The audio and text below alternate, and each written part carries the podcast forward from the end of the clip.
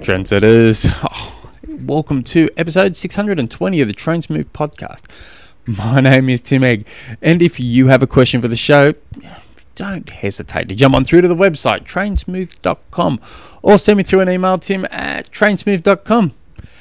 Now, I uh, was selling my little granny mobile car um, the other the other day, and I thought I'd just stick it up on Facebook Marketplace. Two and a half grand, probably go down to two grand. The car's A1 mechanically. This is going to be an easy, good, quick sell. No issues at all. God's sake, I, geez, I got hammered with stupid comments left, right, and centre. Uh, to you know, I don't know what most what you know the average person considers what they will, would get for a two thousand dollar car. To, to me, I, am if I'm looking for a you know a good cheap run around two thousand dollar car, I'm not expecting much. I'm just expecting you know just just a, a car that's still mechanically good. I get, and that's what I wrote. I was very honest with um, everything on, especially in Tasmania. You've got to be honest with everything. It's a small, it's a small place.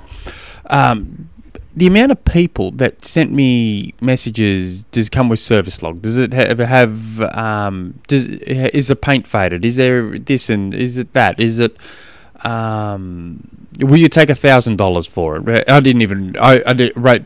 I just sent them a, a laughing emoji on that one. Um, will you will you um, swap a boat? Will you all these stupid things? And I'm getting fed up with it all. I was just cracking it. Had one person come over and they go, "Oh, there's a, the paint's faded here. Oh, there's a chip there. There's a ding there, a little ding there." Oh, and I, I had to cut him off. I said, "It's 20 years old, mate."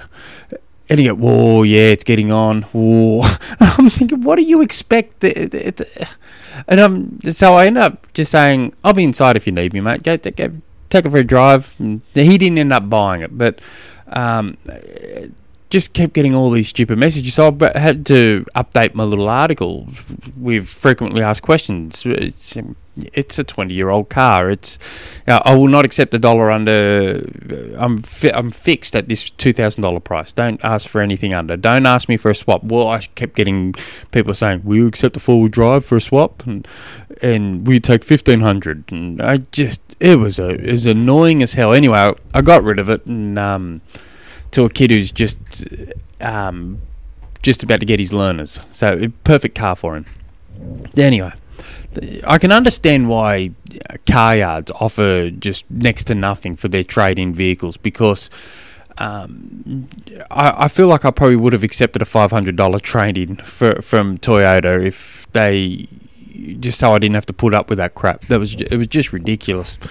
Anyway, uh, today's question comes from Gregory, who has sent me through 355 questions, which that's what I like. I like you guys sending in your questions.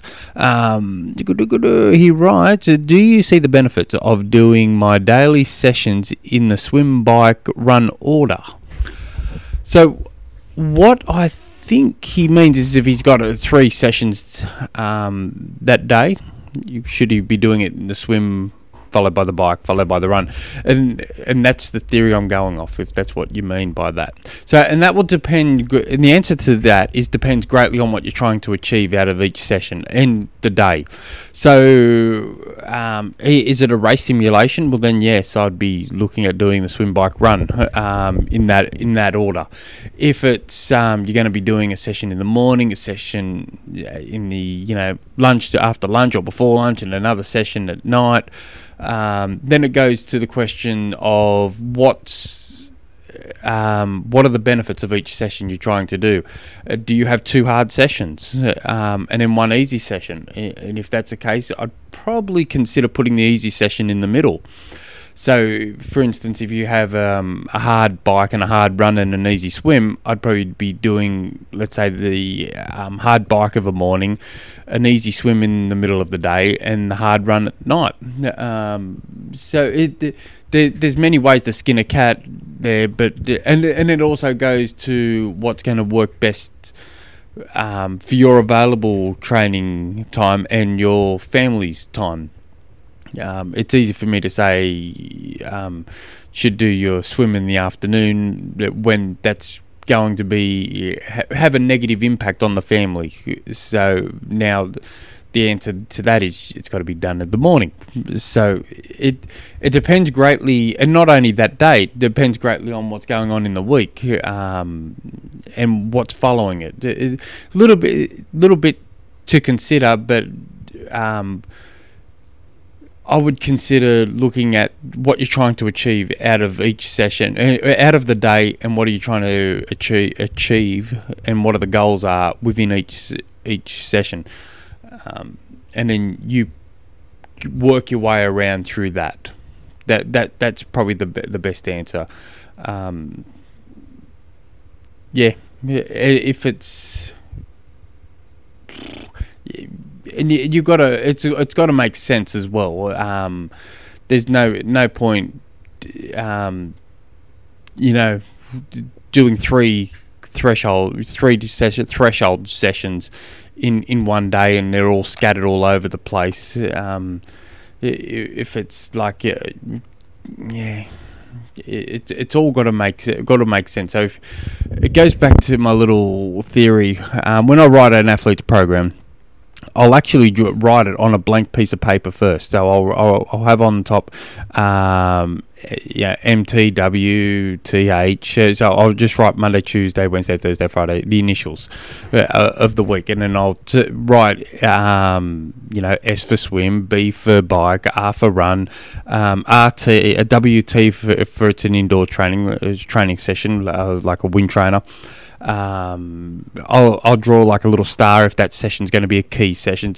Uh, it's got to make sense uh, on the piece of paper for me before I even do it actually onto the program. So it's got to blend nicely. It's like a, it, you hear some coaches say that it's like do, making art, do, like art um, coaching, and I can understand why uh, um, they they would say that because it's got to look um, good on a piece of paper before you actually write the actual what's in the session itself. Um, what does that week going to look like? And loading up, you know, putting a gym session three days in a row uh, may not be optimal. And all of a sudden, you've got 10 days between the next between the next gym session so I, I like to have things spread nicely out throughout the week and I like things um, to flow and it's all got to make sense. Once it makes sense on that piece of paper what everything's going to be, now I can start writing what that session actually is going to be, and and to do that, you've got to look a lot a lot more forward.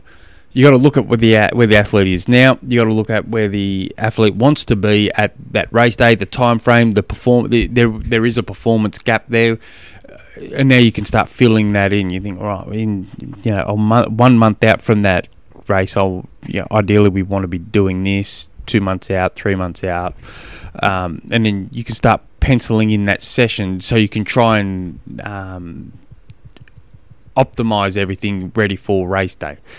Um, so I, I think I just veered off a little there, but yeah, it, it, everything. Yeah, I think I've said enough. So uh, I, am going to quit while I'm ahead. If you guys have any other questions, jump on through to the website trainsmooth.com. Until next episode, hooroo.